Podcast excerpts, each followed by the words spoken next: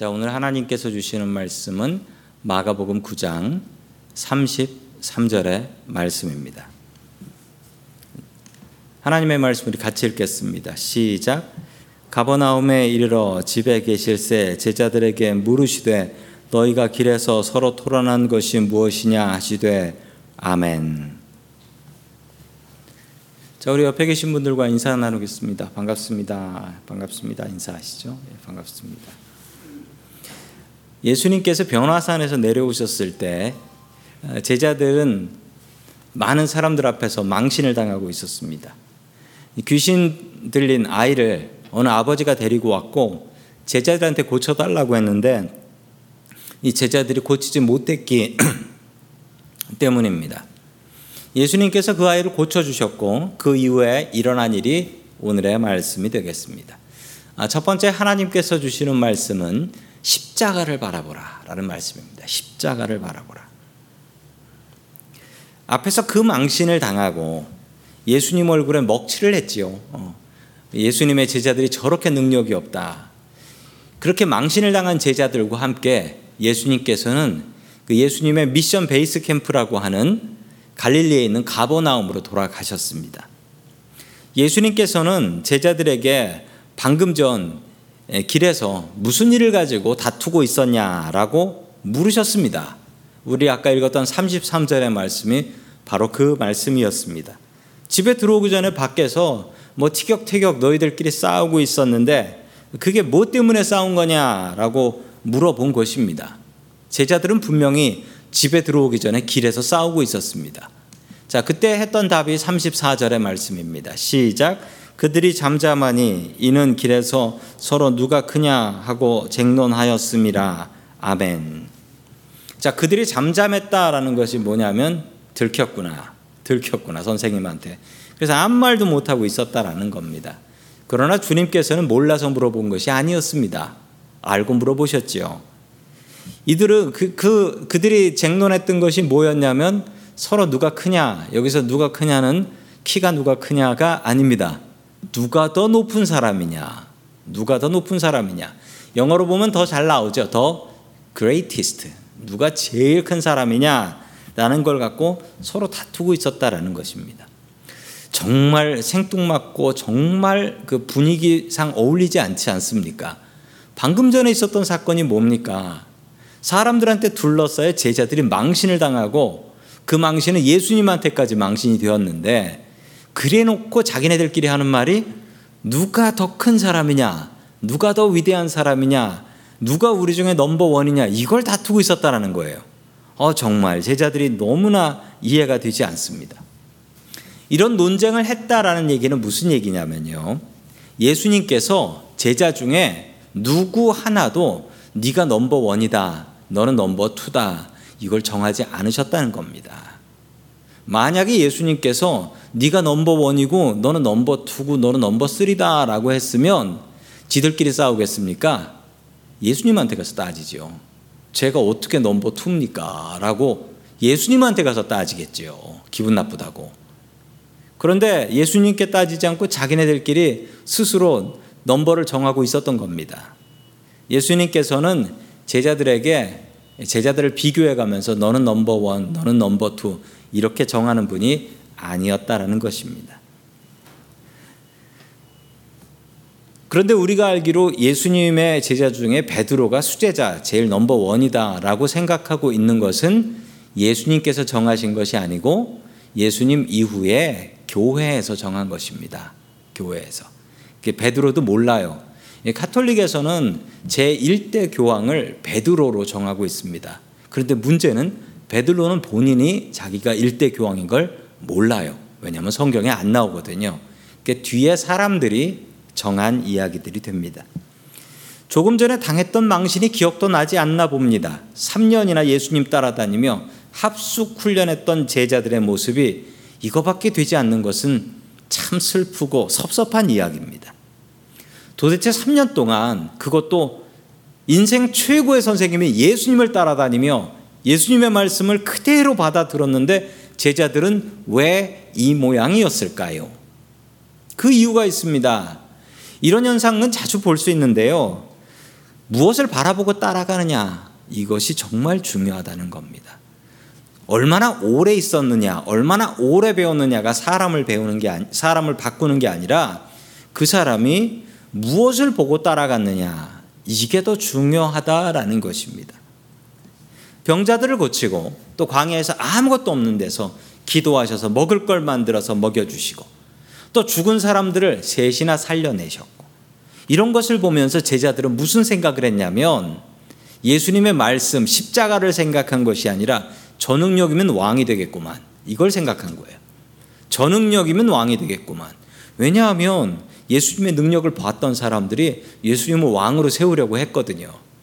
그래요. 예수님이 왕이 되시면 그 다음에 높은 자리들은 누가 차지하겠습니까? 당연히 열두 제자들이 차지하겠죠. 자기네들끼리 이런 생각을 했던 것입니다. 예수님은 그런 가르침을 한 번도 알려주신 적이 없었습니다. 그러나 제자들은 스스로 그렇게 생각했던 것은 제자들은 예수님의 십자가를 보고 따라간 것이 아니라 예수님의 능력을 보고 따라갔던 것이었기 때문입니다. 예수님께서 십자가의 길을 가르쳐도 어 저건 비유일 거야. 저건 알아듣지 못할 비유일 거야. 예수님께서 죽으신다? 어 그것도 비유일 거야. 아닐 거야. 인간들은 자기가 생각하고 싶은 것, 보고 싶은 것만 보는 능력이 있다니까요. 예수님의 부활 이후 제자들은 변화됩니다. 왜 변화되었냐고요? 그들이 바라봤던 게 예수님의 능력이 아니라 그때부터는 예수님의 십자가를 바라보게 되었으니까요. 예수님의 능력이 아닌 십자가를 바라보니 그들의 인생이 변화되었습니다. 성도 여러분, 우리들이 얼마나 오래 교회를 다녔는가, 얼마나 오래 예수를 믿었는가, 이것이 중요한 것이 아니라는 것입니다. 우리가 바라보는 것이 이 주님의 십자가인가, 이것이 중요한 것입니다. 십자가를 보고 따라가야 바른 믿음의 길에 들어갈 수 있는 것입니다. 안 그러면 서로 다툽니다. 정말 그렇습니다. 십자가를 따라가지 않는 사람들은 서로 비교하고 교인들끼리 비교하고 서로 높아지려고 다투고 저 여러 번 봤습니다. 주님의 십자가를 바라보며 주님의 길을 따라가는 저와 성도님들 될 수 있기를 주의 이름으로 간절히 축원합니다. 아멘. 자, 두 번째 하나님께서 우리들에게 주시는 말씀은 섬김이 사명이다라는 말씀입니다. 자, 우리 마가복음 9장 35절의 말씀 우리 같이 읽도록 합니다. 시작. 예수께서 앉으사 열두 제자를 불러서 이르시되 누구든지 첫째가 되고자 하면 뭇 사람의 끝이 되며 뭇 사람을 섬기는 자가 되어야 하리라 하시고 아멘. 예수님께서 제자들을 모두 부르셨고 그들에게 섬김의 제자도를 알려 주셨습니다. 사람들은 섬김을 받기 위해서 성공하려고 합니다. 정말 그렇습니다. 레스토랑에 가면 웨이터나 웨이트레스들이 잘 섬겨줍니다. 손님들을 잘 섬겨주는데 그분들이 손님들을 잘 섬겨주는 이유가 뭘까요? 돈 많이 벌어가지고 더 이상 그 일 안 하려고. 나도 섬기지 않고 앉아서 저 자리에 앉아서 맛있게 음식 먹어봤으면 좋겠다. 그 사람들의 꿈은 대부분 그렇습니다. 나는 여기서 손님들을 행복하게 하고 잘 섬겨야지. 이런 웨이터나 웨이트리스들은 그렇게 많지 않습니다. 나도 돈 많이 벌어서 가게를 차려야지. 아니면 나도 돈 많이 벌어서 이런 비싼 레스토랑 와서 손도 까딱 안 하고 섬겨주는 대로 먹고 살아야지. 이런 생각들을 하면서 산다라는 것입니다. 사람들은 섬기는 이유가 있습니다. 그 이유는 성공하려고. 그리고 성공하고 나면 더 이상 섬기지 않으려고 하고 섬김을 받으려고 합니다. 정말 그렇습니다. 그런데 교회에서도 그렇다라고 합니다. 교회에서도 그렇다라는 거예요. 그러면서 어떤 분이 저한테 이런 얘기를 하셨어요. 아, 저는 이 얘기를 듣고 좀 충격을 받았는데, 목사님, 제가 본 이민교회 목사님들은 교인이 100명이 한계인 것 같아요. 교인 100명이 넘어가면 목사님이 태도가 바뀌어요. 안 섬겨요. 안 섬겨. 99명까지는 섬기고 100명 넘어가면 그때부터는 목에 힘주고 이제 앉아가지고 받아먹기만 한다. 그 얘기를 들었습니다. 어, 저는 그 얘기 듣고 충격받고 어, 그렇게 되면 안 되겠다라고 다짐을 했던 기억이 납니다. 만약 이게 사실이라면 아, 그 목사님은 섬김을 수단으로 생각하는 겁니다. 성공의 수단. 내가 잘 섬겨서 교인들 많이 늘어나면 나도 섬김을 받아야지 이 생각을 한다라는 것입니다. 이게 맞는 거냐는 거예요. 이게 세상에서는 맞는 얘기입니다. 처음에 가게를 오픈하고 손님들한테 서비스 팍팍 주고 잘해가지고 손님들 다 끌고 나면 그때부터는 나는 종업원 써가면서 벤츠 끌고 다닐 거야. 이건 세상에서 통하는 얘기예요. 세상은 이래요. 그런데 교회가 그러면 안 되죠. 왜냐하면 예수님을 한번 생각해 보시죠. 예수님을 따르던 수많은 교인들이 있었는데 그때 예수님의 모습이 바뀌셨냐고요. 아니요. 예수님 갈수록 더 하셨어요. 예수님은 식사하실 때 자기 제자들 그냥 먹는 거 못 보셔서 빵, 떠, 빵 썰어서 갖다 주시고 제자들 발 씻으셨잖아요. 막판에는. 예수님께서는 섬김을 수단으로 생각하신 것이 아니고 목표로 생각하신 것입니다. 삶의 목표. 여러분, 우리들이 섬길 때 행복한 가정이 되고 행복한 교회가 됩니다. 마가복음 9장 37절의 말씀을 같이 봅니다. 시작. 누구든지 내 이름으로 이런 어린아이 하나를 영접하면 곧 나를 영접함이요. 누구든지 나를 영접하면 나를 영접함이 아니요. 나를 보내신 이를 영접함이니라. 아멘. 그리고 옆에 있는 어린아이 하나를 제자들 12명이 동그랗게 앉아 있는데 거기 가운데 세우셨고 그냥 세우시지만 않고 예수님께서는 그 아이를 가운데 서 있는 아이를 애가 겁먹었을 거 아니에요. 그러니까 애들을 따뜻하게 안아줬다라고 성경에 나와 있습니다. 그리고 이렇게 말씀하셨습니다. 누구든지 내 이름으로 이런 어린아이 하나를 영접하면 곧 나를 영접한 것이다. 라고 말씀하셨는데, 아, 이 영접이라는 말이요. 영어로는 welcome이라고 합니다. 한국말로도 영접이라는 것은요. 손님을 받는다라는 뜻이 아니고 귀한 손님을 받는다를 영접이라고 해요. 귀한 손님을 받는다. 이 어린아이를 귀한 손님으로 받을 줄 알아야 한다라는 것입니다. 2000년 전 고대 사회에서 어린아이의 위치는 어느 정도였는가? 그 옛날 우리나라도 옛날에는 그랬는데 애들은 사람 취급을 잘 못 받았습니다. 왜 그러냐면 애들은 어렸을 때 쉽게 죽거든요. 그래서 쉽게 죽을지도 모르는 아이들한테 뭐 대단히 사람인 것처럼 사람 대접을 해주지 않았다라는 겁니다. 그리고 당장 먹고 살기가 힘들어서 일하러 나가는 사람이 먹을 것도 부족한데 이 당장 일도 못한 애한테 먹이는 것은 정말 아깝다라고 생각했습니다. 그러다가 얼마 못 살고 죽을지도 모르는 애인데 옛날에 2000년 전의 아이들은 지금의 아이들처럼 뭐 왕자하고 공주같이 대접받지 못했습니다. 그래서 이스라엘에서는요, 13살이 되면 성년식을 해주고 이제는 어른이다. 너도 네 밥값을 할 수 있다 라고 13살에 인정해 줬습니다. 지금 생각하면 13살이면 이거 중학생인데 중학생이 어른이었다는 겁니다. 왜 그랬냐면 당시 평균 수명이 30도 안 됐거든요. 30도 안 돼서 죽는 사람들이 있었기 때문에 13살이면 이제 인생 반쯤 산 거라서 열심히 일하고 살 때라는 것입니다. 이런 하찮은 아이들을 예수님께서는 영접하라라고 말씀하셨습니다. 세상은 섬김을 통해서 아름다워집니다. 우리가 예수 믿는 목적이 무엇인가요? 그것은 섬김이다. 라고 성경은 분명하게 이야기하고 계십니다. 그리고 예수님께서 하셨던 일도 예수님께서 마지막까지 부활하신 뒤에도 생선을 숯불에 구워서 제자들에게 대접해 주셨습니다. 예수 믿는 목적은 섬김을 받기 위함이 아니라 우리가 섬기기 위해서입니다. 성도 여러분들은 이 섬김의 사명, 미션을 온전히 수행하고 계신가요? 우리 교회 안에서 또 그리고 우리들의 가정에서 또 성도님들이 일하는 그 직장에서 이 섬김이라는 사명을 온전히 감당하고 계신가요? 예수님처럼 하나님을 섬기고 또 교회와 세상을 바르게 섬기는 저와 성도님들 될 수 있기를 주의 이름으로 간절히 축원합니다. 아멘.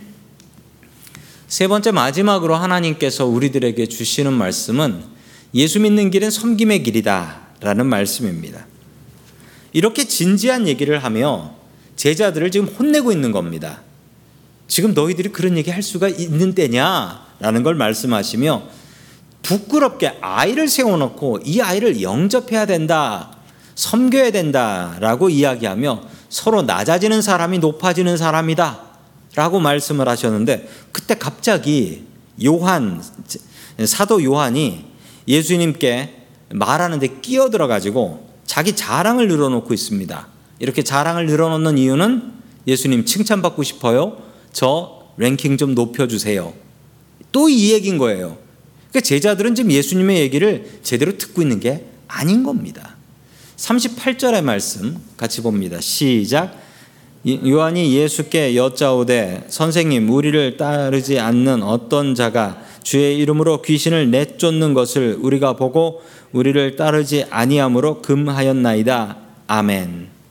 지금 저는 이 말씀을 보면서 그 옛날에 유머 1번지에 나오는 봉숭아 학당의 한 장면을 보는 것 같습니다. 도대체 제자들이 왜 이런지 모르겠습니다. 지금 분위기가 좋은 때가 아니거든요. 자기네들 지금 혼나는 거예요. 혼나는 건데, 근데 거기 또 끼어들어가지고 선생님 저 잘한 거 있습니다 하고 손들고 얘기했는데, 지금 잘난 척하고 끼어든 거예요. 그 잘난 척하고 끼어든 얘기가 뭐냐면, 주님, 어떤 자가 우리가 모르는 사람인데 아니 감히 우리가 모르는 사람인데 아, 예수의 이름으로 귀신을 쫓고 있는 걸 보고 제가 따라가 가지고 너 지금 카피라이트에 걸리니까 하지 마라 라고 해서 못 하겠다라는 거예요. 너 한 번 더 그러면 혼난다. 그래서 못 하겠다는 건데 그랬던 요한은 조금 전에 귀신 못 쫓아 가지고 동네 사람들한테 둘러싸여서 망신을 당했는데 다른 사람이 예수의 이름으로 귀신을 쫓는 것을 보고서 너 그거 하면 안 된다 라고 얘기했다라는 거예요. 아이 코미디도 코미디도 이런 코미디가 없습니다. 왜 요한은 이렇게 했을까요? 그 이유는 자기보다 능력 있는 사람이 나오고 그러면 자기 랭킹 떨어질까 봐 그러죠. 제자들의 마음 속에는 이제 3년이 지나가면서 예수님께서 예루살렘 가면 높은 자리에 올라가실 건데 어떻게든 내가 치고 올라가야 된다. 이 마음밖에 없었던 것입니다. 요한은 예수의 이름이 세상에 널리 퍼지는 것을 막았다. 라고 자랑을 하고 있습니다. 참 한심한 제자가 아닐 수 없습니다. 요한도 십자가를 보고 예수님을 따라간 것이 아니었고, 영광의 자리, 능력의 자리만 보고 예수님을 따라갔던 것입니다. 성도 여러분, 우리가 주님을 따르는 길은 이 주님의 십자가를 바라보며 따라가는 길입니다. 예수 믿는 길은 섬김의 길이고 십자가의 길입니다. 스스로 이 섬김의 길을 걸어가셨던 예수님처럼 우리도 스스로 섬김의 길을 쫓아가는 주의 성도님들 될 수 있기를 주의 이름으로 간절히 축원합니다. 아멘. 다 함께 기도하겠습니다. 하나님 우리를 섬김의 종들로 불러 주시니 감사드립니다. 서로 높은 자리에 오르려고 경쟁했던 제자들의 모습 속에서 우리들의 죄악된 모습을 발견하게 됩니다. 주님 용서하여 주옵소서. 매일매일 주님의 십자가를 바라볼 수 있게 도와주시옵소서.